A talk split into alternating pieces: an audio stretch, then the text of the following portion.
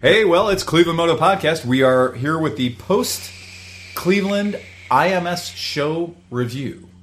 We've uh, captured about 17 minutes of audio from Jackie Van Ham, our friend at Victory. And uh, I don't know how much we got from. What did we get? Like 20 minutes or something? 30 No, minutes? Oh, like twelve or fifteen. Yeah, well, we're gonna so we're gonna put it in this. So we're gonna we're this is gonna Yeah, be we can tag it on This there. is gonna be the crush episode. So we're gonna crush all this shit in there together. I'm not even sure we talked about motorcycles. I don't know, but it was a shit sandwich. It was seriously, it was like herding cats. Um, don't ever go to the motorcycle show with six or seven of your friends and try to stay together as a group And record a podcast. because there's just far too many bright shiny objects. Uh, and every time you're like, okay, well, I'm gonna go get a beer. Well, then okay, well, fuck that. So now we got to hold on. Oh, we're gonna go look at this bike while you go get a beer, and he's gonna go to the bathroom, and he's gonna go. Oh, Jesus Christ! And Chris is peeing again. yeah, yeah. We- Chris drank for three of us that night. You're welcome. Good job, man. So Chris will not remember. Well, you know, the he bought motorcycle it. shop. I'm still finding those lemonade cans in my Buick. They're like, I'm like, what the hell's going on in here? I could have got pop for an open container and not even known about it. But officer, smell my breath. Doesn't smell like lemonade at all. Totally okay.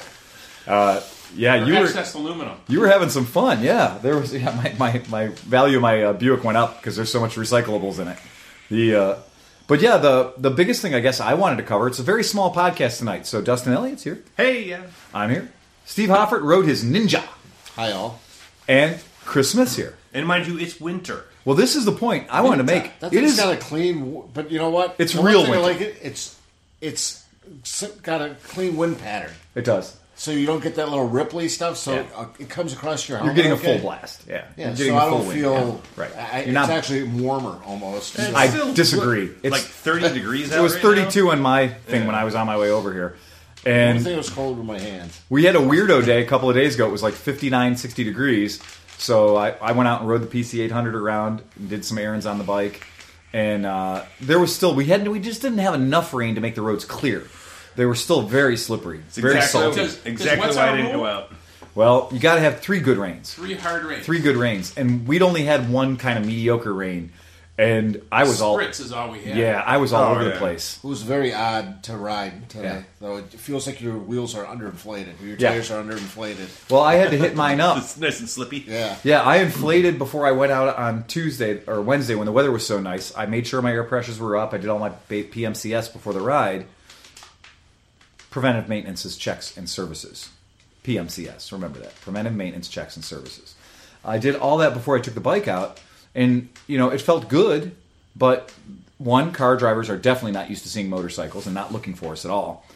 And when I got back and I took the Vespa out, I was thinking the last few times I brought the Vespa over to the podcast, man, my tires must be getting flat, must be going down. No, they were only off by like four or five psi.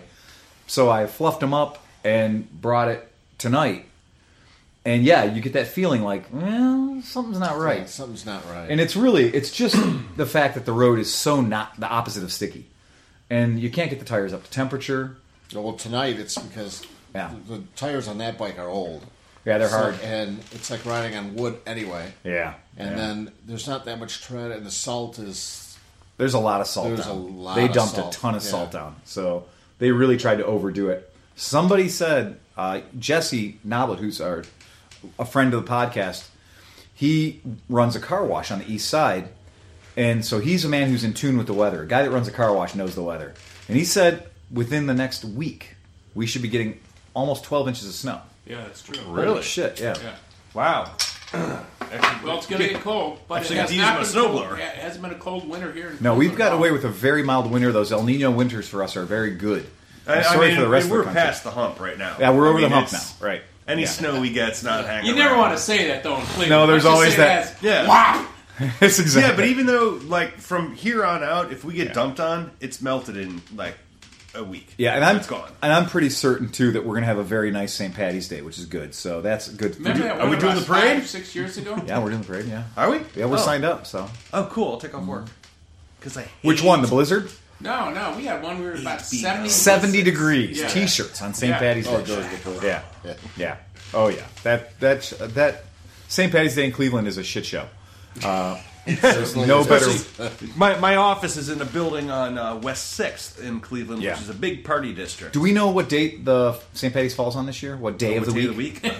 Uh, because that makes a big deal. I think it's a Monday. Okay, well, because Hey, whoa, wait. No. we gotta we gotta check it Look, because look it up in your machine. yeah, we all have machines. It's either The, a uh, Sunday or Monday. yeah, because that It was on Saturday last year, wasn't it? yeah, but this year we're pretty much synced up with last year's uh, dates. We're, we're I don't know. Yeah, how 'cause that- this year's It's leap two year. days ahead Right. or whatever. Yeah. Yeah. so, So. it really is. That's one of those things that if St. Patty's Day is going to fall on, um uh, that looks like a Thursday. No.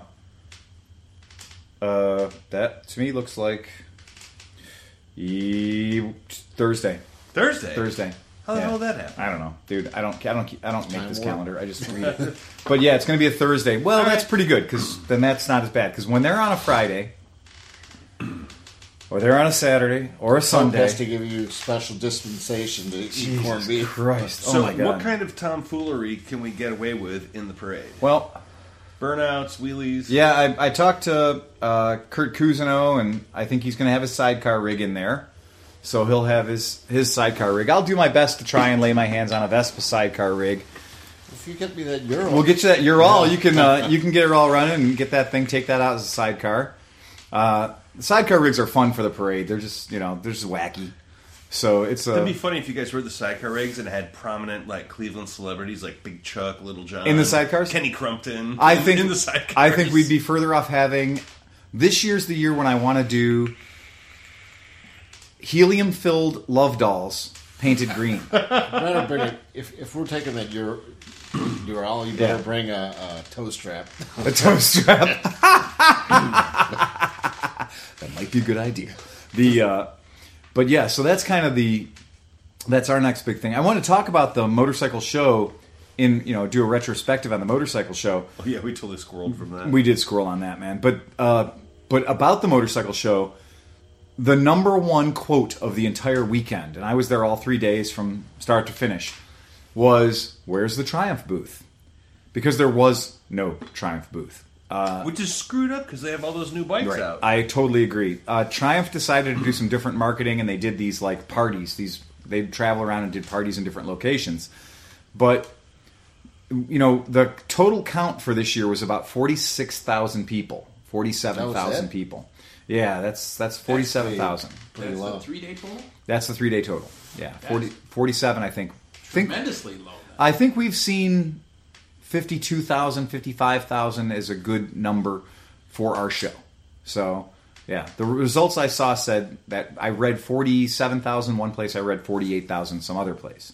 In any case, though, if you're Triumph, you gave up the opportunity to show your products to 48,000 motorcyclists. all at one time. All at one time. place, yeah.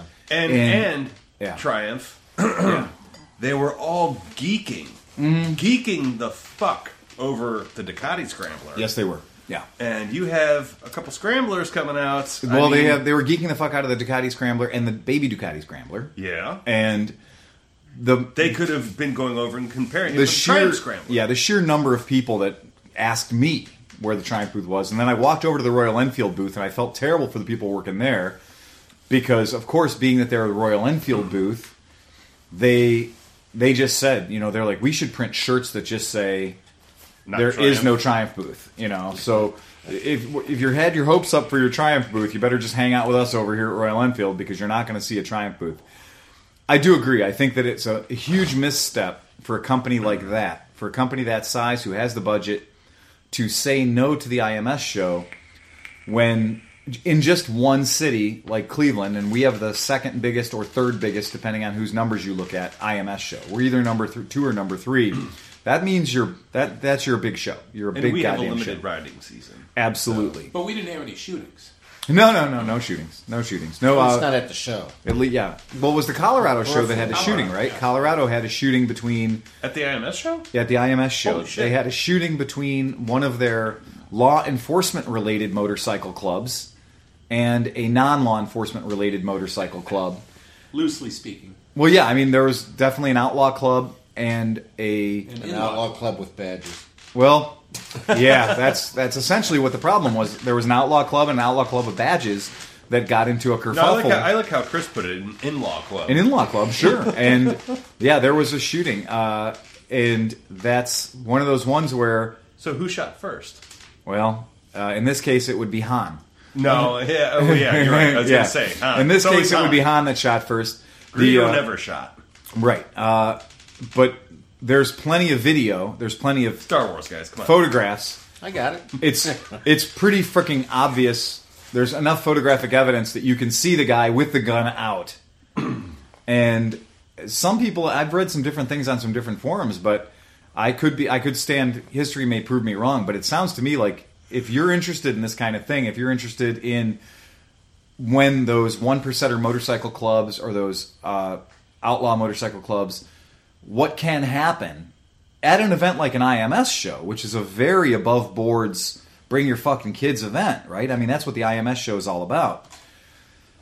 If there's a shooting at an IMS show, then that tells you that outlaw clubs or one percenter type clubs can really be a fucking problem, especially in somewhere like Colorado. You know, we're not talking about Detroit. We're not talking about New York City or L.A. That kind of thing. We're talking about Colorado. I mean, that's a pretty mellow. You think that's Which a club had the gun out first? well, the the long and short of it is, I think, God damn it, I don't have the name, but it's like the Iron Riders or the Iron whatever, but it's the the Iron, uh, and I'm not prepared for this, but that's the No, law. I don't enfor- put it on your spot, but the, the but that's the, law one pers- enforcement. That's the law, enforcement, club. yeah. The law close, The law enforcement club is the gunman. But So were the they trying gunman- to uphold the law in some point, in, in some way? Well, we Whether- don't. Was it a beef about bikes or broads? Or I don't know what the beef territory? was about, and I don't care what the beef was about. I I don't think motorcycle shows are ever the place for gunplay, ever. Surprised there weren't missing frames and uh, the rearranged tape like it's a brooder film. Eh. Right. Yeah. That's. But apparently there was there were some other photographs that were taken after the shooting where the gunman was seen casually uh, conversing with local law enforcement, not in irons, you know, not in handcuffs, not from the back of a police car. So there's a lot of questions right now. There's a lot of people that are a lot of members of the club that was fired upon are saying this is complete bullshit because the guy had no right to draw down and shoot one of our members and kill our member and then be seen just casually conversing with law enforcement officials, you know. Aren't you, aren't you glad you weren't one of the security guys there at eleven dollars an hour Yeah. with a uh, with a walkie-talkie? Yeah. Thinking, holy shit, This is just kicked off. I'm going Right. the other way. Right. Last week I was working at the boat show. Yeah. And everything was cool. Yeah. And this week I'm working at the motorcycle show and we have an actual fucking murder on our hands. We have an actual death on our hands. I'm Wait till the going on the bridal back- show. We That's haven't- even We're worse. to the bridal show. We have an actor, active shooter situation. Yeah, we have an active shooter situation at a motorcycle Which they show. weren't trained for. Right. Don't Good let point. anybody through this door. You're uh, Alice Law. you know, No, I believe with you- sandwiches or something. yeah, I Right. believe to get that job. Those that- guys have a crappy job, though. I mean, It's a you know, terrible job. Yeah, I that's not my idea of a good job, and unfortunately, that's one of those jobs where James and I ran into a problem leaving the show. In we had entered two motorcycles in the bike build off. In very clearly on my documentation, it said that as a member of the bike build off, one of the things it says is we have access to the dock one hour prior to the show closing. Well, on Sunday, show closes at five. James and I had had a few beers, and we were enjoying the end of the show. And at about four twenty or four thirty, we decided, okay, let's start walking these bikes out to the, the dock so we can beat this mad rush of people getting out of here. We brought the pickup truck, already staged the pickup truck in a good location so we could load the bikes up pretty easily. And we started rolling the bikes back, and we walked through the entire show. We got into the back loading area, and we're rolling the bikes to the back door of the IX Center. And we were flocked, is the only way I could say it. We were put upon like a french fry by seagulls uh, by security. And these guys started running up to us and, what the fuck are you doing, man? What are you doing? I said, well, we're, we're leaving the show. We're done with the show. The show's over. We're done. No, no, no, you can't move any bikes until 5 p.m. And I said, well, we have a piece of paper that says otherwise. Bullshit. Ah, and they were, ex- a couple of the officers were incredibly, Don't call them officers. they're security officers. I mean, they're, they're, they're security guards, if you want No, to I use the think guard they- term. All right, well, think- anyhow, yeah. so anyhow, I would they- say security patrol. though. Patrol, okay, so let's just say security, you know, elements of security forces. Patrolman. Right. Elements of security forces became really agitated with us and, and escalated far too quickly because they're not good at dealing with non escalation situations. And I- I said, okay, well, here, you know, don't get angry at me. I produced the piece of paper and said, look, right here it says, I'm just playing by the rules, man. It says I was supposed to move my shit out at 4 p.m. or I could move my shit out at 4 p.m. It says right there we have ox- access to the dock 4 p.m. So I'm just doing what I'm told to do. No, and they were really, really upset. And so they called over their lieutenant, their boss, their white shirt. And he came over, and it turns out I thought, you know, lieutenant usually going to be the voice of reason. He's the guy who's been doing this for a while And Dan. and boy, he he took it higher. So the point where he took it higher, at that point, I will admit I became engaged in the situation. It became entertaining, and that's the worst thing for me ever is when a security guard or a toll booth collector becomes entertaining. Uh, and so at that point, I was like, well, you know, you can do whatever you want, but it's my motorcycle, and I'm leaving with it. Oh, it's your motorcycle, huh? You got the title? let me see the title and i'm like oh fuck you man now you've gone too far now you've really stumbled into someplace you really shouldn't be and you know what now i am leaving with this bike and then they decided to get into an argument about the semantics of the word what does access to the dock mean and access to me according to Pretty straight. the access means I can access the dock, which means I can either enter the dock or exit the dock. But access is another word for use, and use is another word for when you're talking about docks or doors. That means to pass through it. And they started to argue about you have access to the dock, but you can't go through it. So now they were arguing that we were allowed to have achieved the point we'd achieved, but not to go through the doorway. You may approach the threshold, you may not use the threshold. Well, that didn't work well for them because I was all too entertained at that point. I had a few beers in me, so yeah, fuck that. I'm I have now become not combative, just fucking verbose, and that's worse. And so James, they they tried to hassle James when I was getting the truck ready and putting the ramp in the back of the truck. So when I came back in the door, James had now attracted the attention of five or six people. Yeah. And James is sitting there going, you know what? I just work for him. You got to talk to him. And so it turned into, well, I'll tell you what, if you're not going to open up the roll up door, there's a man door right there. We'll just walk the bikes out the man door. If union rules and the union says you're not allowed to move anything across the floor that has four wheels, unless you pick up two of the wheels or take two of the wheels off, they, these are the kind of rules we deal with at the motorcycle show. Yeah. yeah. So Oh, there's Oh, yeah, these because it's Union. Yeah. So these poor girls are rolling in one of those carts that you put 100 jackets on. Uh-huh. And the cart they were rolling in happened to have four, wheels, on it. Oh, And damn. security had stopped them and was saying, You can't roll this across the floor. It has too many wheels. And I said, Well, tip it up on one. tip it up on one end and keep moving. And they went, No, you can't do that. I said, Well, It still owns. they're only using two wheels. And they said, no, but it has four wheels. And I said, just then, some guy went through on one of those two wheeled uh, dollies Yeah. that happens to have two extra wheels that fold up and fold down. Mm-hmm.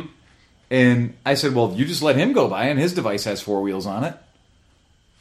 I was like, I was like, so if I come through on roller skates, does that mean I can only come through on one heel? I got really shitty with him. so. What about those uh, training wheel bikes, training wheel motorcycles? Would you not Oh, fuck, be able man. to? You can't be able roll to push one of out? those across. You got to call the union to move your Can-Am Those have Spider. four. They have more than two. Anything more than two. Oh, anything more than Anything two? more than two. Oh, so any trike has to be. I guess. So maybe you got to pick up one of those wheels and move it. We So had to what move was the, final resolution. on the it? final resolution was I had James hold the man door open, Uh-huh. and I was going to push the bikes through the man door. And that very froggy security guard, the lieutenant guy, actually got in front of me and said he was confining me to the building and not letting me egress. Confining you. to- He was not letting me exit the property. And I said, "Well, I'll tell you what. Why don't you just, um, why don't you just call the police then, and we'll have a discussion about how you're not letting me leave with my own He's property." improperly detaining you. He's, that's what I asked him. I said, "Are you detaining me?" I said, "Are you actually detaining me? Are you holding me captive in your in your facility, or am I free to go?" And he goes, "Well, you can't take this bike out that door." And I said, "Well, we have the tickets that say we're allowed to take this bike out that door. You can't do it until five o'clock." I said, "Well, it's like 4:35 now, and I'm going. So you better have law enforcement ready on the other side of the door to arrest me if they if they deem it so. You know, if they deem that's the right situation for an arrest, that's fine. But I'd rather deal with them than deal with you." So he actually got in front of my motorcycle and, and tried to push my motorcycle back in Citizen's the building. arrest. Oh my god. Yeah, that didn't go so well for him. So at that point, I at that point I did become a little more engaged in the situation. So at that point, he decided. I said, "Well, you know," he goes. "M- He said, "This is my building. These are this is my property, and so I'm in charge here." And I said, "So you're gonna I said, "Are you are you physically going to restrain me? Are you physically going to lay hands on me right now?"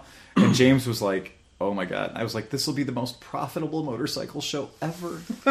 People will have to walk through the Phil Waters Cleveland Moto door to get in because that will be one of my conditions of our settlement is that you must name a door after Cleveland Moto. but no more than two wheels. Hmm. Through your door. We, it might be a And only- condition. yeah, that might be a only- condition of the settlement is that we're allowed to. Cleveland Motor's allowed to bring in whatever the fuck they want. Um, we know there are people in California that can ride a motorcycle with no helmet, regardless of the fact that there's a law that says otherwise. So we were kind of. I was having fun with it, but the security officer was getting extremely wound up. Like he was red in the face and he was super, super excited and agitated. The funny thing was, I looked at some of the other security officers that are um, his subordinates and I could tell they were enjoying what I was giving him.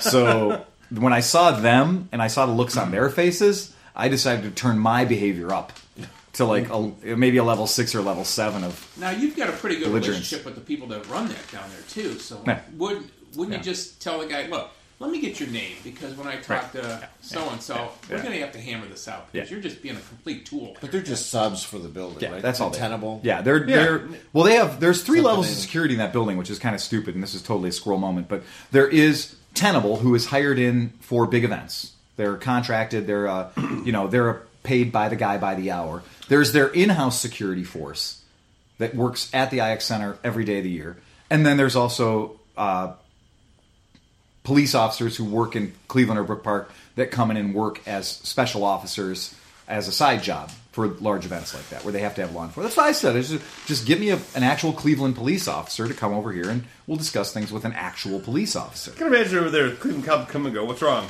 Yeah. he's trying to take this motorcycle out out of here. Well, fuck you. Get out of his way and let him do his Let job. him fucking take his bike out of here for fuck's sake. You and then know? the Cleveland cop can get back in his I car. want to right get back now. to the motorcycle show. I want to get back to the motorcycle show. That's why I worked it this weekend so I could see all the bikes. Yeah, and so it was kind of funny, but that was uh, that was that. The what I loved about the motorcycle show, which I later found out was not a good thing, was there seems to be a, a, a real tightening down on the number of just ludicrous booths. Like the booth of the guy, at least there was only one guy selling anti fogging solution for your sunglasses this year as opposed to 20. There was at least, you know, only one guy selling, you know, boot snot, you know, I didn't or see whatever. any dream catchers this year. Well, the Dreamcatchers, I think, has turned into all the guys selling all of the um, a million patches. Oh. so the million patches guy, the guy that's got a million different patches, they're all straight from China. They're like American flags, and they'll sew them on for and they'll you sew right, them on there. right there. That guy was busy all weekend.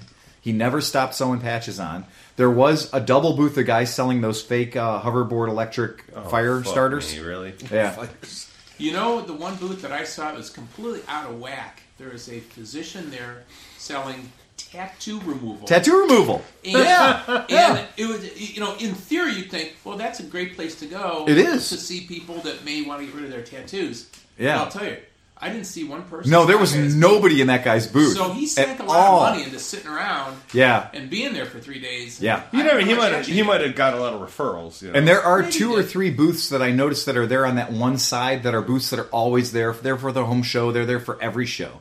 Like their whole setup is that they're just always there. And I noticed those guys were kind of on the one far corner by the stunt show, and they were selling stuff like you know rain gutters and you know Just a lot of water. just a lot of water. Right, right, exactly. The tattoo thing you could you could almost understand.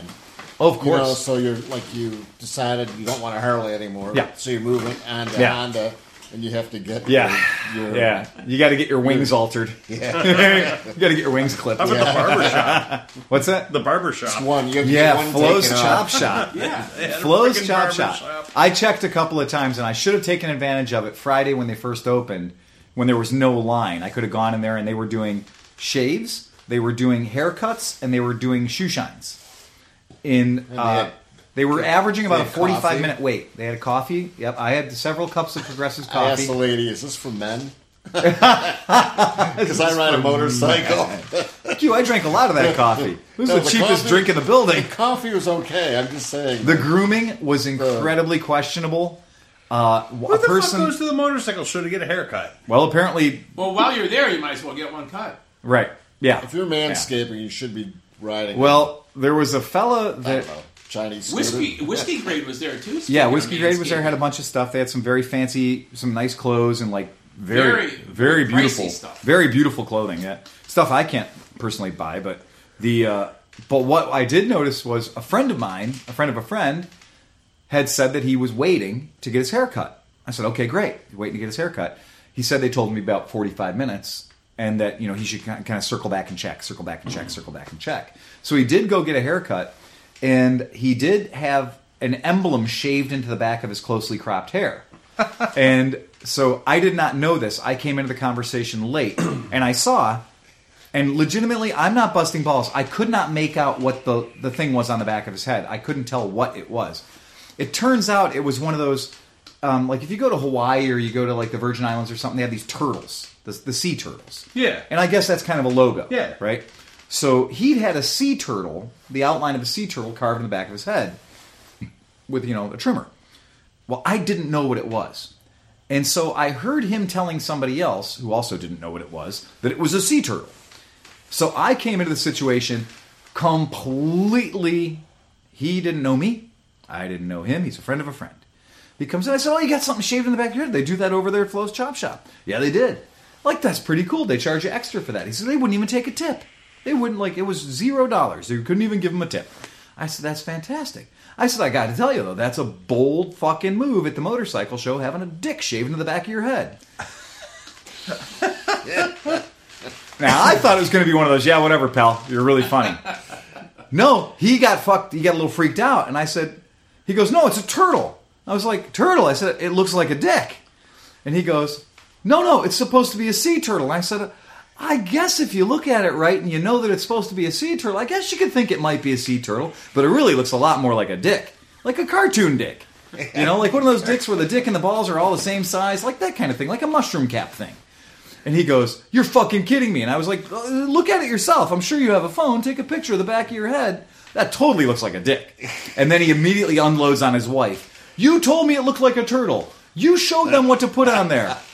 I don't want a dick on the back of my head. Let's go over there right now and shave it all off. And so I talked to my buddy.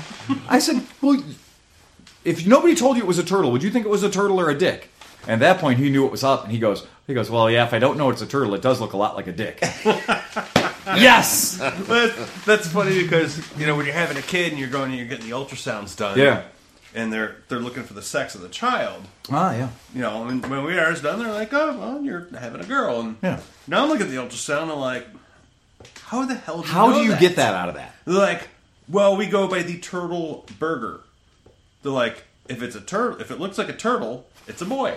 If it looks like a burger, it's a girl. Get out of here! Really? A turtle or a burger? yeah. And then she showed me. She's like, see that?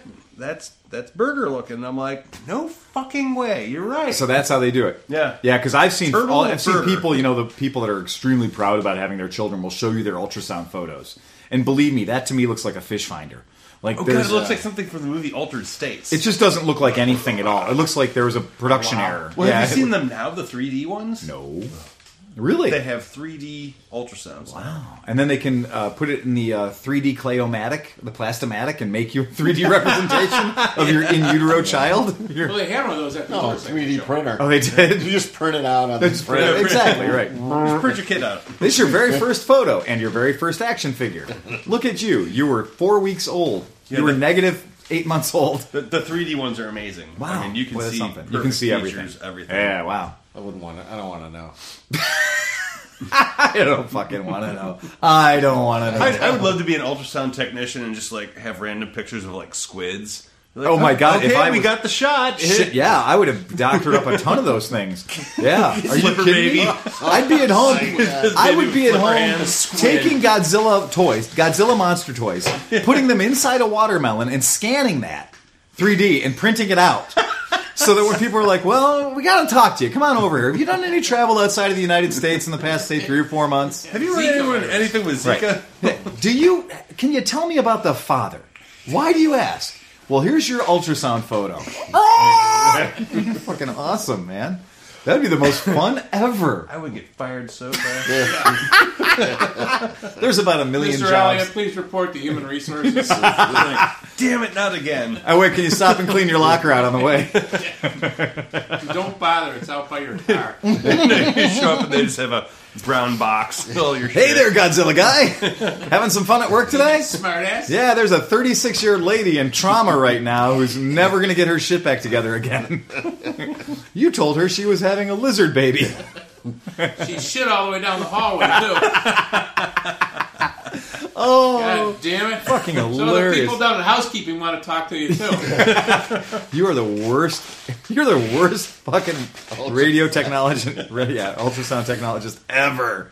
So, uh, we'll, we'll try to get back onto motorcycles if we might briefly. Again. Oh, the city of Cleveland, our fair city, uh, has decided that we're a few years ago they decided we were going to host the Republic, Republican National Convention in our our town, 2016. which has meant that we have gotten new everything. We got new buses.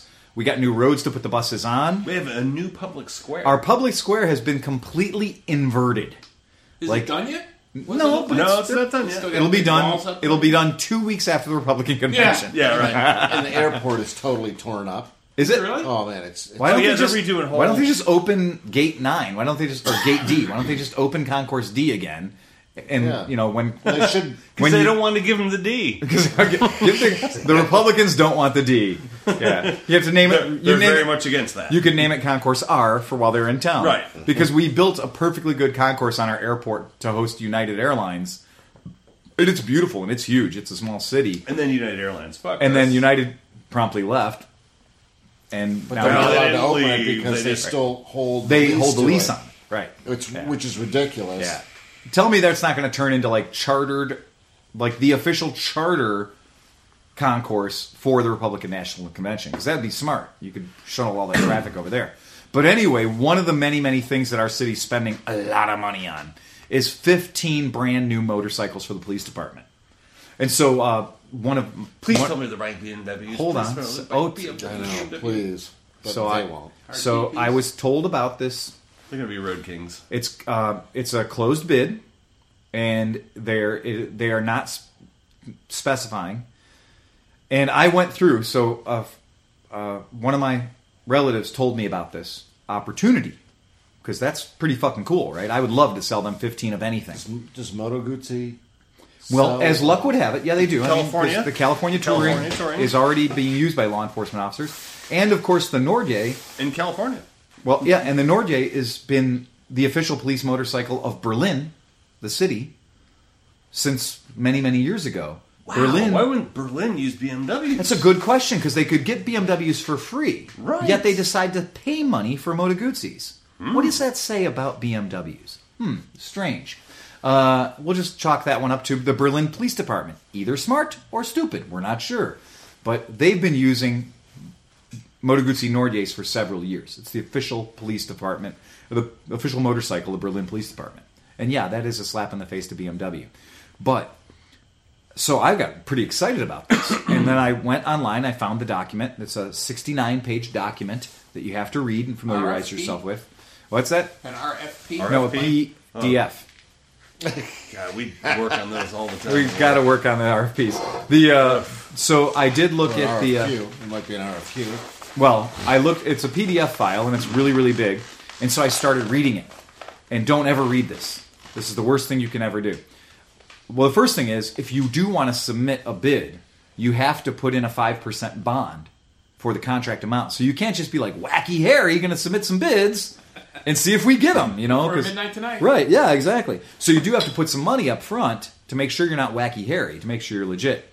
And it specifically says any brand any make, any model. Right? We're not holding this down to a manufacturer. This is open to all motorcycle manufacturers. Cleveland Cycle Works. Well, whatever. It's like, And that's the day I'm going to be running amok downtown. Catch me. No, here, here, I'll stay in second gear. I'm on. A, I'm on a buddy. I'm on a buddy 125. Catch me. Do your best. I'll wait for you at this light. Right. I'll sandbag you a little bit. Here, I'll take a pillion. Every red light, you got to smoke a cigarette. So the uh, so I went and read it, and I God, I should have printed the son of a bitch off. But so the criteria for the motorcycle, the criteria of the motorcycle, I was curious. Must I have want a to know. seat. No, no. The criteria of the motorcycle is basically if you took the tech sheet for a Harley Davidson FLHP and took the words Harley Davidson off of it and FLHP off of it. It tells you what gear ratios the motorcycle has to have for all six speeds. It tells you what the braking system, the anti-lock braking system has to be, at, and it uses Harley Davidson's trademarked nomenclature for their reflex braking system. So all they did was take the spec sheet from Harley Davidson's motorcycle, take the word Harley Davidson off the top of it, and leave all the other critical data. I mean, right down to bore and stroke, right down to type of exhaust, and then it gives the kicker that says all 15 motorcycles must be equipped with the Screamin' Eagle chrome decorative and uh, durable components package. Well, that immediately rules you out if you happen to be trying to sell them an Indian or a Victory or a fucking Moto Guzzi or anything anything. else, because it specifically tells you which accessory package the motorcycle must be equipped with, and it happens to be ridiculous. Screaming Eagle, which is the house brand of Harley Davidson. So, Yeah. you know, we're not telling you that we're excluding all the other brands, but we're excluding all the other brands. So I read this thing and it was hilarious, and I really, I really got a chuckle out of it because it was one of the most ridiculously over documented things I'd ever seen. When what they should have just said is, "We're holding, we're going to buy 15 more Harley Davidsons." And what it did say was that whoever takes this deal must also agree to take in trade 10 2003 Harley Davidson motorcycles that the police are currently using. So whoever takes the deal, and that they must have the service department that is designed to work. So we all know that this deal is going to Southeast Harley Davidson because Southeast Harley Davidson has been doing the service, maintenance, and support of uh, Cleveland's police department Sorry, there, for Mike thirty Rowe? years. Okay. So this open bid is really just a letter to Southeast Harley Davidson. But we can't say that we're playing favorites, so we make it out to an open. Oh no, because they're a public. Right. You It's- know, they, it's a they, city. they have to put it out Right. there first. All you have to do is listen to the mayor speak, and you see why the city is so screwed up. Mm-hmm. Yeah. So, they, I mean, really, what are Yeah. you going to do? In an interesting side note, page 14 talked all about the Northern Ireland employment clause. And it specifically says if your company does business with Northern Ireland, check here. If your company doesn't do business with Northern Ireland, check here. If your bu- business might do business with Northern Ireland, check here. So what's the significance of that? I didn't know. I thought maybe it was like, oh, we're trying to keep Northern Ireland. No, what it is is in 1980 something, Northern Ireland came up with an employee law, basically like OSHA. They come up with an OSHA type law, and the city of Cleveland, or maybe North Ireland, said that anybody anybody willing to do business with us must be willing to meet our OSHA type regulations. And they have got it somehow that it's in boilerplate in every fucking bid in the city of Cleveland that you have to say that if you're if you're a business and you do whatever the fuck it is you do, you install ceiling fans, and you're a company that happens to sell ceiling fan parts to Northern Ireland to be built in Northern Ireland, that you have to prove that your company and the company you're working with are in Compliance. compliance uh, with the Northern Ireland employment clause or law. It's the weirdest damn thing, and it has no business being in a Cleveland document because why don't we have one in there for Somalia or Scotland or France or Germany or whatever fuck, you know, Canada? I, Yeah. I wondered since Cleveland's got such a, an Irish background, whether it's an orange versus green gooey. issue too. It could be an orange versus green issue. It could, eh, it could absolutely. But I just thought it was very weird that it was in this That's document. odd. That's like certainly odd. in, you know, in 69 pages of how to get your bid submitted for selling us motorcycles, two of those pages had nothing to do with anything except Northern Ireland. Not Canada, not Mexico, Northern fucking Ireland. Yeah, and it didn't say like That's fucking weird. it didn't say if you will. and I'm Irish. It, right, it doesn't say if you work with Northern Ireland, you can't have the contract, and it doesn't say if you work with Northern Ireland, you're going to be looked upon more favorably. It just says if you work with Northern Ireland, Northern Ireland, you have to be able to prove with documentation that you are abiding by Northern Ireland's version of OSHA. Now, if anybody out here in the world is some kind of like an urban planning bidding dude who knows more about that, shoot us a fucking email because I'd like to know more about it.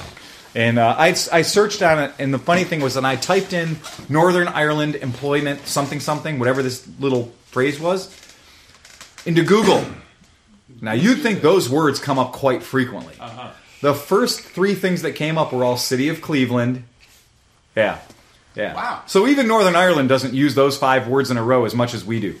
So it's kind of funny. It's just a weird thing. uh, Well, Cleveland's like an Agenda 21 city. What the fuck does that even mean? That's they they they're following this uh, decree by the United Nations Mm-hmm. to like eliminate like people using vehicles and to force people into the city to live in the city. Oh, and really? Make it, make it uh, you Well, know, that's so why all they're that- building so much living space downtown. right, So that's why they're turning our public square into a non-navigable area. right, Right. Okay. And Got it. it's, really, Cleveland is becoming non for cars. Yeah. It's really difficult to drive in. I The agree. bus lanes in the right lane in one area. Oh, the don't bus try to lanes turn in on the Euclid left Avenue. lane in Yeah. another area. Yeah. You can't drive in this lane. You can't drive in this lane. There's so many freaking. Signs I don't know how. Downtown. yeah, I don't know how we haven't crashed more vehicles. Oh, I'm sure there's thousands of crashes on Euclid Avenue Oh, because there they are. took our major thoroughfare and made it so that like if you're driving a car, Oh, it's the Euclid corridor. it's the Euclid corridor. It's you know. Yeah, do you have any idea what's happening down there? I wish they would have done streetcars because at least with streetcars they can't come off the tracks.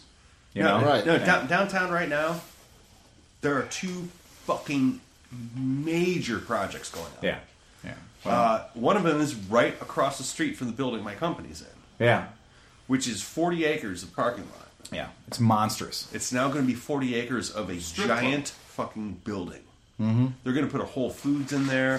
They're going to put all sorts of retail, and then there's going to be a high rise of living space. Well, that's what people have been arguing that our city Mm. needs for a long, long time is more people living downtown, which is funny because every And then they're time they building the same thing. They're building Yeah. a closed off neighborhood. Yeah. Uh, right down on the harbor. wow, By the Brown Stadium and all that. Yeah. It's gonna. It's actually. is that going to be adjacent to the million dollar projects? The projects that have the best view of the lake that you've ever seen in your life. It's gonna be right there. really Yeah. It's it's a closed community. so it's going to be next to that one It's gonna be because they're right. not going to tear those projects down. No, it's gonna be right by. Uh, What's 25th? No, the, the yeah, right by the One- stadium. what's It's 20? gonna be right, right by the stadium. Yeah, okay, got And it. uh, I mean, they're going to have everything from a K to twelve school there. Yeah. Wow. I mean, a, a grocery store, everything. Like it's going to be like this commune. Like you don't even have to fucking leave. Is it going to be what's our Brown Stadium? Is that Progressive Field? Who's who owns Yeah, that Brown Progressive. Stadium? Is that Progressive Field? So it's going to be Progressive, High School. Field's the baseball stadium. No, yeah, First Progressive Field. Energy It's Stadium. First Energy So Stadium. it's First Energy High School. I thought it was the House of Failure. No, no, No, it's the factory of sadness. Yes, It's the number one export of Cleveland. House of failure. House of Failure. I gotta tell you And though, Oh. we're that- losing Johnny football. I don't. I once again doesn't matter to me. It's uh, I delivered the scooter back to Tito Francona, so we picked his scooter up because um, those guys who are baseball fans know that our general manager They were rides talking about that scooter on. happens WTF. every year because they're doing the load up. They're taking Yep. the bikes all. They're taking everything to Arizona. Right, and they were talking For about spring that training. scooter the whole time. Get the fuck out no, of here! I'm serious. Were they really? No, because I was I was thinking, oh, you he right. I mean, I know you had mentioned. We don't it pay for before. that. No, no, but I know you had mentioned it before. They're like, Yeah. oh, Did they ever say Cleveland Moto? they didn't say Cleveland Moto, but they were talking about, oh, we heard there's a you know a black scooter. I delivered on it this the- morning. Yeah, and it's. And Yeah. what else is on that truck? But we know the scooters on Yeah. there, and Yeah. uh, we heard there was like 25 cases of cigar or bubble gum or something I like can that. absolutely guarantee the order that came down when I picked the bike up last week said, if you don't have this bike back here for load in on Friday, it's your ass. Like, the power of the Cleveland Indians basically told me, have this bike back here in time for load in for spring training, or it's your fucking ass. And when I picked the bike up for service last week, picked the bike up, took it away, everybody was, they all make a big goddamn deal about that fucking bike. And so I picked the bike up, took it away, and then when I brought it back today in running good condition, because he doesn't ride it enough, so like the carb gets dirty and everything else, but Was he just riding around for spring training or something? yeah, he rides it around. But he rides it back and forth when he lives in Cleveland. Yeah, yeah, he does. To and from I've seen the him riding it. stadium, yeah. I've seen him Oh, okay. riding it several From- times from his Yeah. apartment. He's only put like 200 miles on it since we sold it to him. He's this is the second one we've sold him. But when I took it there this morning, and I was um, down at field level, so I was down at field level in the docks, and I was waiting for the porter, or you know, the guy who handles that. The white shirt. Well, you know, yeah. I was waiting for him to show up, so I had nothing better to do. Progressive. So I usually, when I'm delivering a bike back from service, I like to make sure people understand it's working correctly. So I fired it up and I'm riding it all around all the catacombs underneath the uh, underneath the uh, it's not the Jake anymore, but I'm riding it around. I still call it the J. I call it the Jake too. So on the baseball field. yeah, I'm riding it around and having fun, and you know, eventually, as I do, I will start doing wheelies. If you let me on any motorcycle long enough, I will start doing Especially on wheelies. private property. Especially on private property. And so I'm down there, brum, you know, wheelie this way, brum, wheelie that way, brum, wheelie that way, and uh, oh, let's just crash the bike while we're delivering. well, it. some member of the tribe, some Indians ball player, I don't know, could have been anybody. Uh, he came down. and He goes, "Oh man, what'd you do? Did you put a, did you put a V8 in that thing?" He goes, "Tito's gonna be flying all over the place now." And I was like, "Yeah, well, we put a we put a turbo on it, so you know he can keep up with traffic now." And he goes. Man, he goes. I didn't know it could wheelie, and he's like, I said, I bet you Tito didn't know it could wheelie either. he's like, yeah, it'll wheelie. technically anything can wheelie. You just have to be determined enough. If you're determined enough, you can really goddamn near anything. And I'm pretty determined. So that was kind of fun. So yeah, we delivered that bike back so we could go to spring training with them. So that's kind of cool. I had no idea it was going to be on the radio. I've seen news feeds before where they've done like the live feed from the load in, and they always make a big deal about the fucking scooter. Yeah. They're always like, and They're there goes making it, they made a big deal. of there that. goes Tito's scooter, and you know Tito's got a buddy that you know a buddy 125, and every time the buddy goes to spring training, it's a big fucking deal, I guess. I Hey didn't man, put it together when I was listening to it, but Anything as soon that- as you said that, I, Yeah, anything that gets us anything that gets us out there and a little well more well known. A guy that I sold uh, Moto Guzzi to today, who came up from Pittsburgh to buy it, works at a cycle gear shop in Pittsburgh, and he said that one of his customers came in talking all about the Cleveland Moto podcast. Nice. Hey, that's all right. There you That's go. pretty cool. Those fucking drunk assholes don't know what the hell they're talking about. They were asked, they're probably asking, "Do you know of a good podcast I can listen to?" Since you guys are cycle gear and your fingers firmly on the pulse of motorcycle activity, There you go. yeah. So yeah, this guy And Chinese made goods. Well, I mean, it's you know, it's harbor freight for motorcycles, I suppose. You know. So yeah, that's kind of cool. So Steve, tell me a little bit about this article you read today that I believe was written I don't know when it in the Mm. came out. past tense from the future. Right. Yeah. I have. I happen to have some app that gives you like all the motorcycle feeds, like the Okay. R- RSS feeds from just From all these everything. different stuff. Yeah. So I, I was waiting. I was having a couple beers, watching the Cavs game, and um, they had the ten best values for motorcycles. Wow. Wow. Okay. Yeah. But That's something evidently I- when- that pertains when to we my started interest. discussing this. Yeah. These motorcycles weren't from present; they were from the, future. future. because they said the the number ten bike was the uh, the Moto Guzzi V9, but the new the two bikes Right. we The- talked about a few the- weeks the back. new the new Which is motor- a reality, but not. it's a reality, Yeah. but it's like they said that. This I don't is think a- you can buy them in Italy yet. Yeah, so how do they even know if they're a value? I mean, that's what. And so Right. we went down the list. It was uh, the V9, the the uh, Ducati Scrambler, something six, something which just came out. Oh yeah, yeah, the sixty-two. sixty-two. So that's the 'cause it was- 400cc. It was like the word sixty with two. Yeah, that's the that's the 400cc Ducati Scrambler that we did see at the show, but you cannot purchase and own yet. I don't think. Okay, so that was one of their. So that's best another value future bikes, vehicle, Yeah, their right? number one bike was the BMW 310G. Or Where the whatever fuck G- can you buy one of those? You I can't. have no clue. They had the um, SV650, which you trip over those as you walk down Yeah, the yeah, road. that's so, yeah, that's not a um, yeah. The And they Royal had, Enfield uh, Except for that new SV650. no, they didn't. They didn't but there was a few other ones in there. But then they had this one uh, Chinese dirt bike looking thing that. And how would you? And it's not available in the United States till March. Okay, They said they're going to release it in March, or they're going to sell it for eighteen ninety five in March. And then if you don't get like the first X number of orders, it goes up to twenty five. that sounds like what the Cl- what the California Scooter Company did when they launched their Cyclone. Was the first the early adopters bought the bike at a very very discounted price, and then the price went up to the normal MSRP. But honestly, if it's an eighteen hundred dollar two hundred and fifty cc motorcycle, Roy, they said it looks like. Did a, they throw the uh, word Honda around a lot while they were talking about it? They That's usually threw the- the word. Yeah, they they said uh, it's very similar to uh, CR two fifty L. It casts the same shadow on the wall as Right. Honda CR250L. Right. And it uses a mo- it uses It's probably a using the two-cylinder- same castings that China makes the parts for Honda for the CR. I don't even think that that's. I don't even believe for a second that's true. But I don't. I mean, I hate to cheat and look at my Well, phone. you can. I mean, we'll I'll, while you're looking it up because Well, that ac- sounds like a actually, valuable. I, I heard item. a, a good story recently. Yeah. yeah. I mean, you know how for years us as motorcycle guys and mechanics and working on them Mm-hmm. have had to deal with the just awfulness of Chinese products. yes. Yeah. Well, I'm pleased to say that our car friends Yeah. are going to feel our pain soon. No. Chinese cars are coming. To They're America allowing Chinese cars to enter the United States in marketplace. the next two years. oh, sweet buttery Jesus. They are going to be flooding the market. So, can we? We can't call this Yugo version oh. 2.0. Well, no, because they're not Yugoslavian; they're Chinese. Okay. All right. We got to call them Chigo. Chugo. Chigo. dude, I can I can tell you what I'm going to call it right now, and that is a lot of extremely angry angry car mechanics. Uh, they're they're planning on having a lot of the manufacturing of the cars will be done in China, but a lot will also be done in Mexico, like assembly in Mexico. Mm, Assembly in Mexico, yeah. And it then is ship- cheaper to. It's much yeah. cheaper to ship Ship containers parts, of parts yeah. to Mexico, have them do final assembly in Well, because you Mexico. don't you don't have to ship titles with parts. That's right.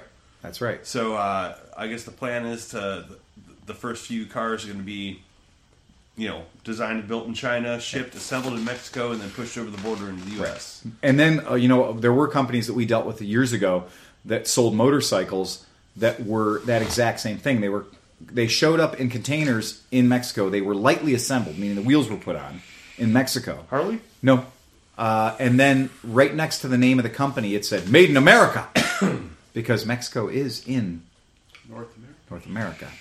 And so it said made in America, and eventually they had to take that off of there. But they did run for a long time with a big American flag on their logo and on their banner stating that this Chinese motorcycle, which was lightly assembled in Mexico, was made in America. And fucking idiots. I mean, American buyer is not a savvy buyer. They just saw made in America for twenty eight ninety nine, and they fucking bought it.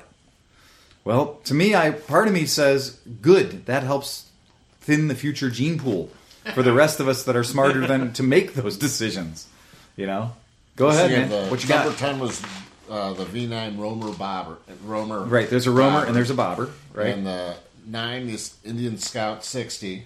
Which we did sit on the show. We did like that bike at the show, Right, and and that is a good although value. AT and T is the slowest network, the KTM 690 Duke. Okay, that's out. Which is a good. It's a that's great bike. That's That's a great bike. Yeah. So Yeah. that Great bike. actually, I could see should be on. the Understood. list. I, I was loving the hell out of that bike. At the show. Well, you know what? Not only is it viable now, but it's also probably viable two years from now when this article is written. Chris Smith was, was making me sit on anything that looked like a motard at The the show. Triumph Hold your bag, sit on Street that. You Twin. loved it. Triumph Street Twin, yeah, once again, yeah, yeah, the Yamaha XSR 900. Yep, I like that bike. And it's and once again, that was another bike that was at the show, no price listed. No price listed, but we saw it, we sat on it. Right. And we thought it was Wasn't too bad. a good looking bike, yeah. And it, if you're a Steelers fan, you'll really Oh, love. if you're a Steelers fan, that's your fucking bike right Yeah. there. That's your jam. Yeah. it. the 60, the Scrambler 62. Oh. Scrambler 62, we I talked about. remembered some of these. Right, but I- yeah, I you're doing didn't pretty remember good, all. yeah. S- The SV 650. Right? And um, Dustin, was the SV CBR 500R. CBR which- which, 500R. I mean, that is actually a great Absolutely. value That for is a bike. fantastic bike. Yeah, was that's the a- um And was the SV G310R. the G310, which is another bike that I'm sure is two still- years from now will represent a very good value in motorcycles. Also Chinese built. What about the SV? Uh, The SV was the SV fuel injected. yeah. It was. So yeah, Uh, yeah, it would have to be. I guess my wife's fuel, SV is fuel injected. We um, we were having a little bit of fun in the Suzuki booth, not intentional. fun. That poor guy trying to defend his product. Yeah, I feel bad for him. Yeah, I the mean, best thing that ever came to that was ever put on any bike ever. if you walk through the Suzuki dealership this year, or if you walk through the booth, you're going to hear the word "instant start." well, yeah, man. Such But I know you're talking about this bike and that bike, and I was just simply trying to. I was simply trying to point out that the new SV650 is in no way better than a 10-year-old SV650 because the 10-year-old bike had fuel injection. does I would have an honestly say instant start. worse. Well, and then we started pointing out things about the bike that were actually worse. Yeah. And that is the quality of the forks had apparently gone down. The quality of the suspension has not certainly gone. adjustable. Yeah, and The quality of the body. the quality of the panels. body panels felt really shitty. They they felt like Chinese the brittle. switch gear, yeah, the switch gear on it felt really shitty. It felt very brittle, and so we were just noting. I mean, because we know a thing or two about SVs around here, so when we're looking at a brand new one in the booth, it's pretty easy for us to kind of stab it with our fingers and go, "Ooh, I like the other one better." Ooh, I like the other. Oh, that's weird.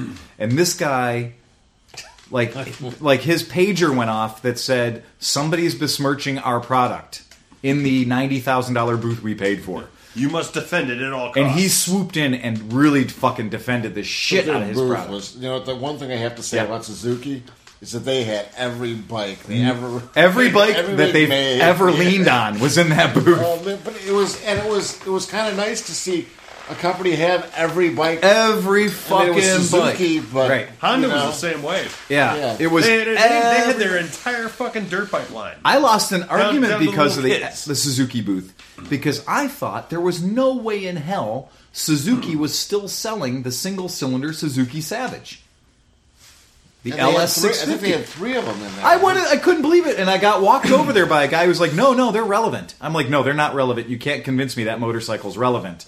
He goes, "No, they're brand new," and he walked me over, and sure as shit, there was a brand new, still carbureted, Oh. still C- still CV carbed Just awaiting a Lycra kit. just go, yeah, a Rika kit. Yeah, a A Rika, Rika, I'm right. sorry. A Lycra kit's a little different.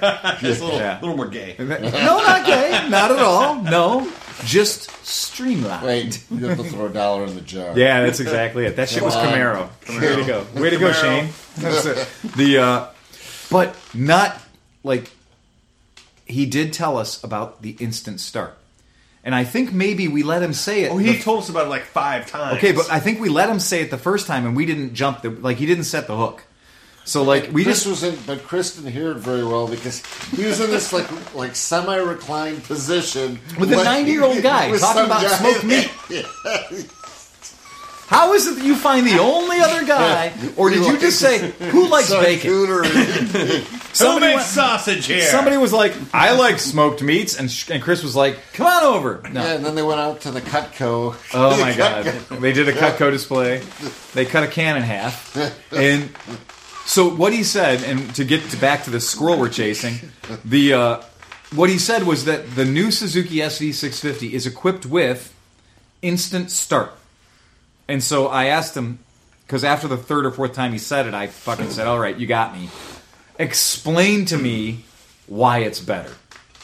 Now I'm gonna paraphrase. But what he told me was to start the motorcycle, all you have to do is just literally momentarily press the start button. Just momentarily press the start button. Meaning that you do not need to maintain pressure on the start button until the motor sustains combustion, because that's such a fucking chore. And I asked him, I said, so wait, I said, so if I just walk up to this bike and just press that button, it's going to start. Like it's got a sensor for my key fob or something. No, no, no, no, no, no, no. You still need to put the key in it. Oh, okay. And then I got to make sure it's in neutral, of course. Yeah, you got to make sure it's in neutral, of course. Okay. And because it's a Suzuki, I got to both have the side stand up and hold the clutch. Yes. But then as soon as I press that button, No, It's it's gonna. gonna- said that the clutch. it's going to start. But no, they, the clutch is disabled. I don't No, the think clutch it- has to be in. Oh, I thought he Yeah, said I- The clutch has to be in. The The clutch side, still has to be side in. stand can be down as long as it's in neutral. As long as it's in neutral, the side stand can be down. I Correct. thought he said that. The It's clutch no didn't different than any pull. other Suzuki's been for the past 20 goddamn years. Oh, right? dear. It's been no different. How many times have we got on the Suzuki and we did what? We started the motor up and then we put the bike in gear and it stalled because the side stand was down. Which is a really good safety feature, don't get me wrong. Oh no, I like that. It traps my wife all the time. I love it. Every time we leave the driveway, only one of us leaves the driveway. the only time it's Somebody else gets to start her bike again. If, if you're off road and on uh, you know Yeah. a more dirt bikey Yeah. Suzuki, your side stand. Oh, it bounces. Your, yeah. It, No, no, it's already happened to me on the SV. Yeah, and it'll bounce and and shuts the motor right the off. motor. Already happened to me on Really? the bike. Yep. Yeah, happened to me In on the fact, SV. One one of the biggest uh, Yeah. like little mods Yeah. for the DRZ Get is rid of the that. side stand bypass. Yeah, bypass the switch. Yeah. because I've done it Or a on the stronger SV. I've, spring. I've hit some. well, because but the str- the spring at that point isn't really holding it up. The spring the is springs it's are already sitting contracted. right. It's already so- contracted. Yeah. So the the stronger spring doesn't seem to help it. I tried that, and on the SV, when I clear the tracks down here, when I Yeah. clear the tracks down here, every time I land the bike, it shuts the motor off, which is not an awesome time to have the motor shut off. Well, you probably shouldn't jump the tracks. It's my fucking bike. It's your wife bike. It's my okay. It's my wife's bike. It's my neighborhood. I'll jump the tracks. So I don't jump the tracks. How many? I don't get very opportunities to go. Yeah, and that's a good moment to go. Yee-hoo! Yeah, yeah, but the second that loses contact, whoop, right. The motor shuts off. Yeah. Yeah. it does it on her bike about every fifth jump. Yeah. So the uh, but that's like that instant start thing, and we decided. So if you, because I start my wife's bike all the time, I'm pretty familiar with it. It's fuel injected. I press the button. I really never have to hold that button more than I'd say a half of a second. So Tops. your finger's not cramping up. No, no, I'm not having fatigue. Right. I don't think this is a major like if there were things I would change on the motorcycle, that wouldn't necessarily be the first one I'd be worried about. And so far to date, every time I've pressed that button, the motor has started. So it's not a failure item. But now apparently there is another logic circuit involved, which to me is never a good thing. That now there's another logic circuit involved that says, just like my Toyota truck, the second that I touch the key to the crank position, it goes into the starting protocol. Regardless of like, I really go, oh shit, I didn't really mean to do that. I was just listening to the radio or whatever. Like in a normal car, I could just tap the starter and go, oh fuck, I didn't really want to start it. In this particular truck's case, it goes, oh no, you must have wanted to start me. Let's go through the whole protocol. And now you got a running truck. And You're in launch contact. well, and even though the key's in the off mode, the truck's still running. So, and then it then it shuts off and realizes I didn't really mean to do that. So apparently, instant start mode. Now, what did we figure out that would save us? The advantage to instant start mode is if it takes me a half a second to start my motorcycle, but Steve's motorcycle now has instant start mode, so it takes you what do we figure a tenth of a second to press that button? Yeah, so you're saving Four tenths of a second. I would say that even Yeah. at Right. pushing it like that, Yeah. you're still at a half a s- you know a Right. quarter of a second. maybe. Sure. So, So you're we're saving- figuring out So per, ultimately per 100 starts, you save about 45 seconds. I don't even think you'd be that far. I think per hundred starts, you'd probably be at uh, Two and a half two and a seconds. half seconds. two and a half seconds. Yeah, No, between a half a second. Life times a is second. precious. No, you're saving about a quarter of a second. quarter second per start. So maybe Okay. twenty five Yeah. seconds. start. Maybe twenty five seconds over the course of quarter- hundred yeah, starts. Quarter second tr- times. Yeah, Yeah. that would be 25 Twenty five seconds, Yeah. right? Math. Four seconds. per- Math! Yeah. Yeah, math. Second per So four starts, 25, 25 whole seconds per year. That, that that instant start is going to save you twenty five whole seconds per year. You- Thank you, Suzuki. You can't buy a time. 25 seconds per year. 25 whole seconds. Got The funny thing is, it, it Which doesn't can buy a save. Suzuki. if your It doesn't time's save worth any wear and tear on the starting system. No, and it Because just whether creates. you have to hold that Oh, button it for it to doesn't matter. start, or Right. whether you tap that Yeah, button for it to doesn't start, matter. your starter still does the same of amount of course, it is. turns. Of course it is. But it's saving me 25 seconds, which at a dollar an hour, because I love myself, that's 25 cents. But you're really not saving anything because Maybe it's 50 starting the same way it would start if you Right. hit the button and Yeah. you're moving off at the same time. That But it was an important enough feature You're that not we got leaving to. your house anytime sooner. well, the No. problem is it took him about seven minutes to explain it to us. So, he you already, already lost. The fucker, you know what? At this Yeah, point, you're, you're, now way you're, behind only, in you're this down to discussion. 18 minutes I, now. I love the how Or he 18 broke it down to him. He was Yeah. just like, "Yeah, Yeah, and the point is, it took him seven minutes to realize it really wasn't that big of a deal. But that seven minutes, based on his technology, he owes us a motorcycle. 'Cause he that's was just- really, Yeah. he was He owes really me adamant fuel about injection. that though. He was super duper defending his product, and it's better to just be cool at the show. And it wasn't like we hit him on Sunday when he was fatigued. It If he was can somehow Friday. Get me fuel injection for my DRZ. He's forgiven. it was very funny that when you mentioned the whole fuel injection for the DRZ thing, he, he was like, "Yeah, uh, yeah, there's, there's, re- there's really there's really no excuse for that." Because he had nothing to say. Parked about right it. next to it is the Tu-250 with fuel injection. you know, so you can't say that it's a company problem because the Tu-250s had fuel injection pretty much since I've known the bike. and it's not a dirt bike problem because like basically almost every other modern dirt bike on the planet There has are fucking fuel. There injection. are hojillions of motorcycles, dirt bike, that are kickstart only that are fuel injected. Yeah. yeah, okay. So, and even the lowly Yamaha SR400, which is kickstart only, is fuel injection. So realistically, these companies have no excuse for not having fuel injection on these bikes at this point, other than being cheap. WR250 fuel injected. They just need to not be so damn cheap about it. Put fuel injection on these motorcycles. What's it going to cost you per goddamn bike? Yeah, and we're by not the Harley way, guys. We're that not- LS LS six fifty, which they're now calling a Boulevard thirty or whatever fucking horrible name they've hung on it. One of the m- myriad thousands of different versions of a Boulevard there are, because all Suzuki motorcycles now apparently have to be some version of a Boulevard. But that thing that they've been trotting out for how long, just like the Honda Rebel that would never go away, um, hasn't had a damn thing changed on it for just about ever. And what do we got? We got a motorcycle that's carrying a price tag of like sixty nine hundred dollars or seventy four hundred dollars. That's not a cheap bike for a one cylinder, one carburetor, not even chain drive, not even shaft drive, like a big rubber band belt drive motorcycle. You can yeah, granted it's a 650 and it's not like a 250 or something. But shit, that's a lot of money for a motorcycle that's just got very few fucking parts, you know? The, the We more can- they change things, and that bu- like the more Suzuki tries to make things different, Mm-hmm. the more I like the V Strom. Yeah, well, of I course love the that's V Strom. I mean, no, that's what I'm saying. Yeah, that, yeah, that, I agree. that seems to be Yeah. like the same. You start to might not have appreciate been- the V-Strom. Yeah, I it- think it- the I V-Strom's might not an have liked it incredible a few lineup. years ago, but that bike I liked in that booth after looking at what they have to offer now. And of course, in that bike Kawasaki, looks we better looked at the and better Kawasaki. and better. We looked at the, Versys. we looked at the Kawasaki Versys, and we looked at the Kawasaki KLR, and the Africa Twin. Rep- and right, and we determined that between the Versus and the KLR, there's just so much more performance available in the Versus with fuel injection and twin cylinders and all this good good technology that the KLR now is really starting to look like they should be charging a hell of a lot less money for that motorcycle.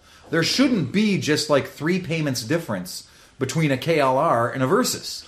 But can you shoot a Versus with a shotgun and still ride it home?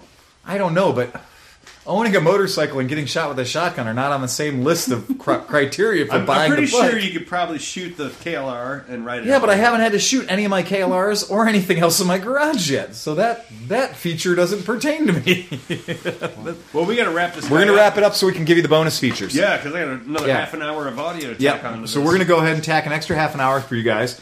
And uh, remember now, next week when we do this podcast, go ahead, Hey, Chris. shout out to Jorge Pena, the name of the fella that you gave me who had the um, concourse. Yeah. In down San Antonio. in San Antonio. So Yep, I reached good guy. out to him, chit chatted with him a little bit. Big uh, podcast fan. Yep. So everybody say hi to Jorge. Jorge, Hey, Jorge! And that's a bike that was a former Iron Butt bike, correct? I mean, it's got a few miles on it. Uh, didn't have too many. It was, it was a 14 though. Oh yeah. Yeah. Oh, are you kidding me? It was it was the 1400, not the 1000. That's what I'm saying. Yeah. That's a much better bike than you've been looking at.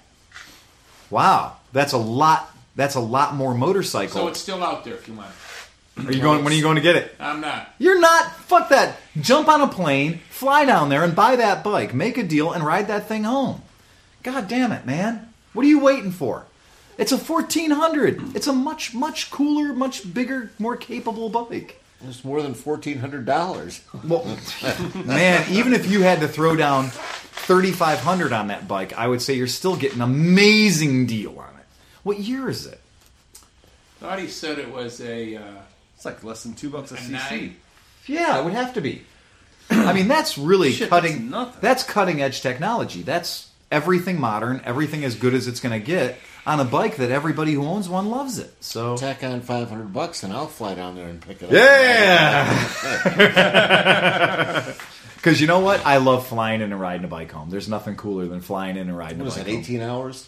Um, yeah, you can do that trip in 18 hours. Yeah, So I've done it's- Dallas. Five hundred bucks for one day. Yeah. That's not too bad. I for did me. Dallas to It's Cleveland gonna in about cost me more 16 than hours. 500 bucks to get Steve down there and back. No, it won't. No, buy him a plane ticket. You know, it's, it's cool. You're good to go. Flights are cheap right now. You know, you'd want to have the weather be a little bit more on your I'll side. take a bus. Oh, you are a fucking vagrant. I'm gonna take a bus and save the extra money. No, there's a lot of airfares right now that are like 69, 100 bucks. Fly down there, have a good night out, get a good meal, jump on the motorcycle. You know, only only take what you can carry because you're only gonna be on the bike for a day. it's Bring a a great bike. GPS. It's not gonna break down. you know, uh, that's a beautiful bike to do that trip on. Jesus, what a great trip that would be. Oh, that's so cool. You got to do that, Chris. God, you got to do that. Will the guy take like money that's been ripped in half that Chris wouldn't let go of when he's trying to hand it to? I've never seen drag marks through the ink on a hundred dollar bill before. There's blood on this. Uh, is that a moth? I think that's a moth. Chris opens up his wallet, and just a swarm of moths come out. Happy first communion. Oh man! All right, I shut still us got down. that. All right. So on that, guys, remember to drive fast and take chances. Bum bum bum bum bum bum bum. The barbershop quartet version of the song. There's more show. Don't hang up yet. Fake ending. Bum bum bum bum bum bum. Press the button. show coming up. Hey, podcast listeners, it's Phil from Cleveland Moto with Jackie Van Ham at the Cleveland Motorcycle Show. And we're in the victory booth again. You guys remember a year ago we did the exact same thing, and neither one of us died. so we're both still here. Well, welcome back, Phil, and all of your listeners. I am super pumped to have you guys back in the booth again. Always a great time, and always great to see you. We're going to put some pictures up in the show notes. Tell us about that Corey Ness bike, because it's really fucking cool. But we got the Zach Ness bike Oh, here sorry, this Zach. year. Yeah, no Yeah, problem, no sorry. problem. Ness family, Ness and Victory Motorcycles have been working together since the year 2000, building custom bikes, working together, building aftermarket parts. We've got a great relationship with them. Three generations of Ness awesomeness, working with Victory Motorcycles. Uh, this year is absolutely no different. This year's conversation for us here at Victory Motorcycles is all about performance. We are talking all about V twin muscle, V twin power, especially with all of our efforts from 2015 heading into 2016, all of our racing efforts. You know, last season we were at the Isle of Man, we were at Pikes Peak International Hill Climb, NHRA, building bikes to set land speed records as well. And a really, really special bike for us was at Pikes Peak. Brand new developed bikes for us here at Victory. It was custom built by Roland Sands for us, but it inspired several bikes off of it, including that Zach Ness combustion bike. It's very, I mean, it's very lean. It's really lean. It looks light on its toes. Yep. It's kind of what a builder, what any of us in our garage would identify as being a great builder bike. I mean, it really is. It's taken down to like optimal use of parts, but still gorgeous. I love that bike. We've got the Urs Airbacher bike Mm-hmm. also, which was also inspired by that 156. Mm-hmm. Urs Airbacher and Zach Ness both no slouches in the No. custom bike building game. Both very, very well respected men. So we're really, really proud to have those two prototype and concept type And bikes that that were Urbacher's inspired. really a race bike. I mean, isn't is that the one we're talking about? The No, the one in the middle that is the true race That's bike true from race Pike bike. Peak. That's Roland Sands. Okay, that's Roland So Sands. again, yet another incredible builder, another incredible designer that's been working with Victory. You know, we're bringing we're bringing the A game. You know, not It that we is. not that we never had, but the past couple of seasons. You know, last year our conversation was about music and style with that Right. beautiful Magnum bagger that we still have, um, and that we have again this year in new paint schemes. You know, it had such great, great response. But this conversation, this season, we really wanted to shake it up a little bit. We wanted people to kind of think outside of us just being a tour and bagger company, Oh. and we really wanted to put the throttle on, as it were, about how much we're into performance. So yes, You that guys one. have sent that message. I mean, that's the biggest thing. Coming in the booth, walking through here, we've always, I mean, I've always liked what the Victory brand has done. One of our friends has a Victory Vision Ness edition that he's had for years and loves it to death. Uh, we call it the Starship, the Mothership. Uh, but, like, that's that thing. Like, when you look at these bikes, these customs are fucking sexy. They're lean, they're, they're trimmed, they're beautiful bikes. The Pikes Peak bike is you can't that that motorcycle is giddy up i mean that's purpose built it's specifically meant to just shred shit Yep. and it looks like it It is very clear all about performance when you see that 156 bike, and it absolutely delivered. For a first time so good. effort from Victory Motorcycles, it, it placed fourth out of a field of 60 in qualifying. Amazing. That's against other It's manufacturers that the have most been doing brutal this race for in the years. It's a really incredible, you know, it's our Isle of Man. It it is. is. It is our it American takes almost historical the road same race. number of lives i mean it is that's the that's the sad part the dark part is that these two elements of motorsports do have an actual mortal component to them uh, Isle of Man and the hill climb that is terrifying They're dangerous, absolutely. You know, Absolutely. they're they're very edge on the seat racing. That's why we were so stoked to be there again with that 156. It's that a big plays deal. so well. It is a huge It's a big deal. I deal. can't. You know, I know I keep saying it, but it really is a very, very, very cool, neat thing that we're really, really proud of. And then the bikes that are inspired by it, Yeah. same neck of the woods. And it's a totally different approach. Most of the companies are s- spending their budget on GP racing or supersport racing or any superbike. I mean, that's such a rare air thing. That is very hard to physically grasp the billions of dollars that are spent on those race teams and those race rigs to go and campaign that way. When you look at like a Pikes Peak Challenge, man, that's something that I don't care what you ride, you can get your head around that. Yeah. It's very, uh, it's very impressive. Really it's, cool. It's you know, it, like I like I said, it's it. I think it is our version of the Isle of Man TT. It is very grassroots Americana It is, racing. yeah. It's super accessible. Oh, yeah. It's bikes, it's cars, it's electric. I mean, it's everything. I've all ridden in that one, road all on in a one place. Lambretta scooter Oh wow! went before it was fully paved. Yeah. And I can say, like, the whole time I was riding that thing on a Lambretta scooter, I was just thinking, people do this at over 100 miles an hour. That's psychotic. Yeah. I was doing it at 30 miles an hour, wheezing along on 8 horsepower, and it was terrifying. Yeah. So I couldn't imagine drifting with, you know, the difference between success and failure is like a 750 foot drop. Yeah, yeah, Yeah. It's it's very quick decision making needs to happen up there, and Not a very easy learning curve. Yeah, so we, we premiered the ignition um, earlier in the season, the combustion we premiered at New York. Um, Zach Ness was on hand to unveil that prototype machine. They've had really, really, I cannot stress enough, incredible response It's to gorgeous. all three of those bikes. They're incredibly beautiful, very purpose built, spare, lean, aggressive, very sexy, very beautiful bikes. And absolutely. they showcase the motor nicely too. I think they really complement the design. They do show off that motor because again, that motor that's in that 156 is different for us. It is a brand new motor for us here at Victory. It's a 1200cc liquid cooled engine, which is which is different and very new for us. Polaris has designed in the past thousands and thousands and thousands and thousands of engines. This is brand new for us, absolutely. cool. Um, we're getting great response, great power out of it. Clearly, you know, with that 156 bike, fourth out of a field of 60. It is. That's Clearly, incredible. clearly it's delivering so it's a very important piece of the puzzle for us you know in really laying out the story of performance just this past week i would also like to add on victory motorcycle social media they've started releasing some teaser videos and some sneak peeks of what's going to be coming next Because so spring is coming. Yes. And they're going to want to make sure to capitalize on it. Absolutely. You know, it's, What's it's the beginning the, uh, of season. The excitement is high. And so you can kind of see a little bit of development. It's a little bit of maybe like a story arc for us. It's an evolution of design. It starts at the 156. Then you kind of shift your eyeballs and look at that Urs Airbacher ignition bike. Then you take a gander at that combustion bike from Zach Ness. And then go look at the teaser videos of what's going to be the third piece of the story. More details to come. Absolutely. So Yeah. please head on over to our social media or victorymotorcycles.com for a little bit more of that story and, and follow along. You know, it's, it's coming up here pretty fast. Is that impulse that we see on the in the corner of the booth, the electric motorcycle? Now, is that the one that came from Bramo? That was. Uh, Polaris did purchase Bramo Mm-hmm. last year, absolutely. Bramo has been in the electric field for several years, Very so they've long got plenty of engineering, development, design. It Mm-hmm. was thought through. It's a bike that it's at the top of its game in the electric field, and Polaris went on ahead and just picked them up and scoot- scooted them over here and added them to our portfolio. Smart move. I think everybody who's going to be a serious player in the game, they're laying their foundations right now.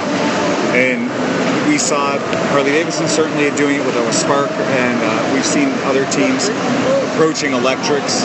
But ours is actually production. Right. A lot of the other folks that are They're out here that are long making way from that are production. making some marketing plays Yeah. and talking a little bit about electric bikes, they're not actually at the dealership. You can't go And buy they- them. They don't actually exist. They're not real. And this is a bike you can buy. Ours is absolutely, it absolutely lives at the dealership. And Yeah. just this past, I don't know, maybe two or three weeks ago, it came to our attention that through federal government and state governments now, there's about 2000 and in some cases up to $2,500 of money in rebates available for purchasing that electric bike. And because our folks are going to ask, and they always do, um, we are a podcast full of skeptics.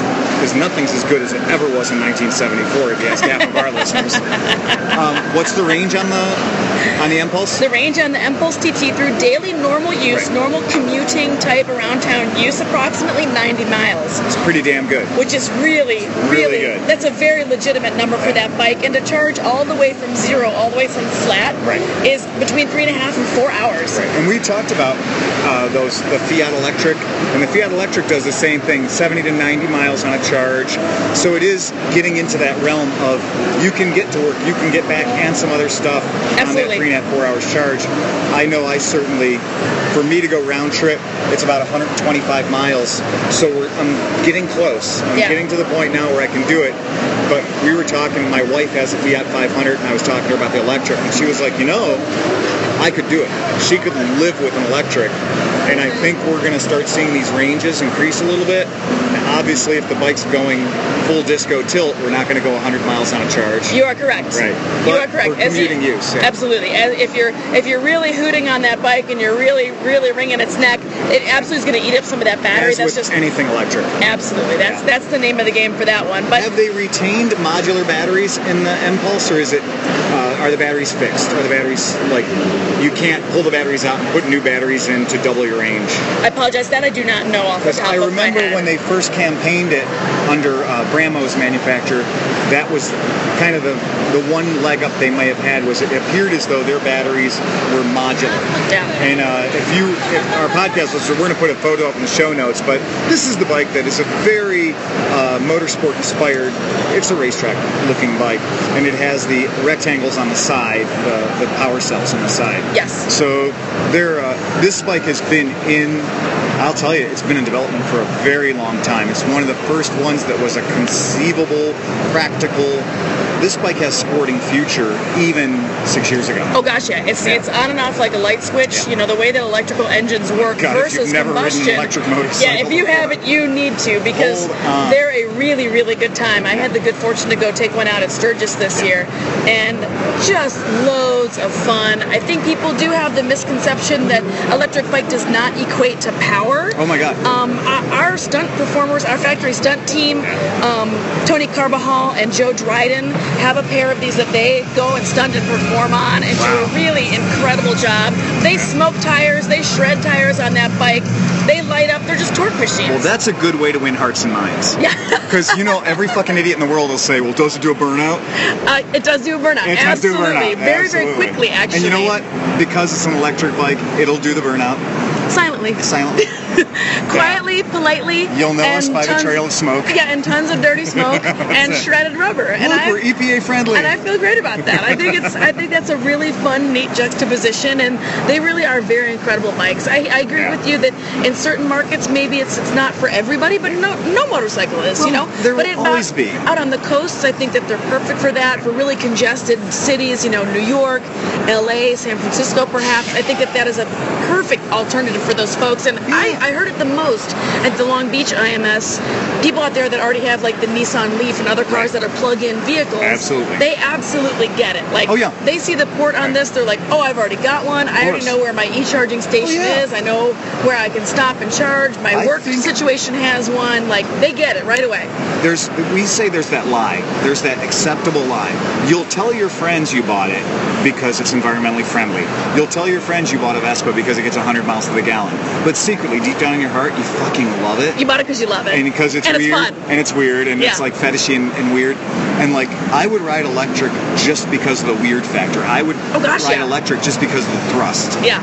I wouldn't give a I wouldn't give a damn if electricity cost more than gas did. I would probably still ride it just to be that asshole. But they're you know? smile machines. Anytime that those bikes come out, you know, whether we're stunting with them out at Sturgis Yeah. or Daytona or riding them around Sturgis or some of the events that we've had them at, Yeah. everybody stops and has to ask, ask about the bike, what's going on, what Quietest is stunt this? team ever. Yes, it's a, Yeah. it's a silent stunt team. Indoor stunt I like team? I like to jump on the microphone and make the sounds for them and make like vroom vroom rap sounds, uh, just just to like Just to fill it just in? to fill in it a little bit. But Nice. no, I, I think it's it's really it's it's a really really great time at Victory right There- now. it it's sure a, is. It's I- a, it's a really fascinating time again with all these new types of vehicles. We're just trying to like broaden the mindset of our consumer Vancouver based, and we're not just you know baggers and touring Right. bikes. We do those too, and they're not going anywhere. And they're comfort, style, performance, and reliability all in one great looking American-made package.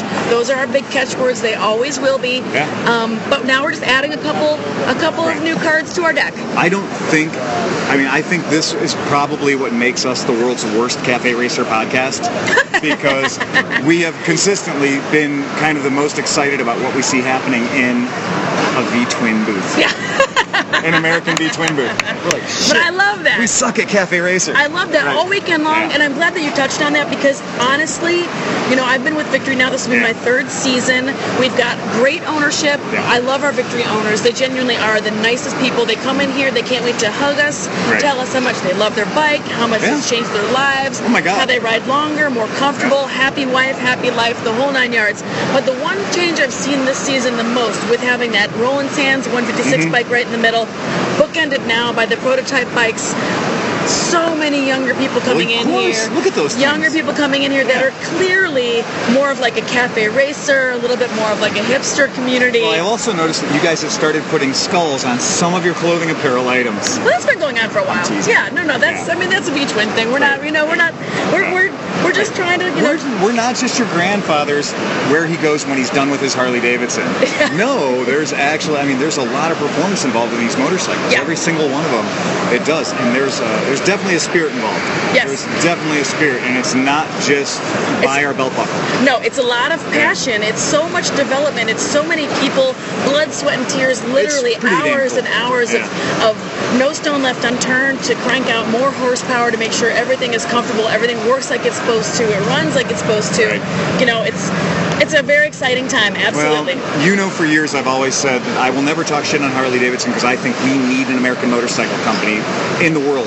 Yeah. We have to maintain our presence in the uni- in the world as a manufacturer, and I think that Victory's taken that and ran further with it because instead of resting on anybody's laurels, instead of saying it's been done that way for 70 years, let's keep doing it. Victory has absolutely every year brought out something Yep. that was a game changer we change it up. We like to something shake that it was up better. around And, here. Man, it's it's cool. I mean, it's um, we love Jackie as a person, but it's also cool that she's she's landed in a very very cool house. So that's fun. I appreciate that. Yeah, no, I'm officially, you know, I've said it once, I've said it five million times. I am officially the luckiest girl in America. Yeah, you, you got it going. No, absolutely. I get to come out here and talk about our beautiful bikes every single weekend to folks that are really, really passionate, excited about it. And then when we have the demo trucks out, I get to go ride all of the beautiful bikes. Oh, I tell people every day that's why I don't take any. That's why I don't make any money because I work at the toy store. It's okay to hate me. I know. It's I know. okay. It's all right. Go ahead, Amy. All right, so we're going to sign off from the Cleveland Motorcycle Show. Thanks again to Jackie Van Ham and uh, the Victory guys. Always fantastic. And this time it's actually quiet enough that we can have a chat. I know we found a little corner over here, but it has been rock and roll all day here. Cleveland is absolutely, I feel, our biggest show for Victory Motorcycles. The ownership is very, very strong here. We've got great dealers. They turn out in force. They buy the gear. They show their pride. They wear the jacket. They come in, hugs, smiles, photos. Um, Cleveland rocks. All right, thanks, guys. We'll see you now. And-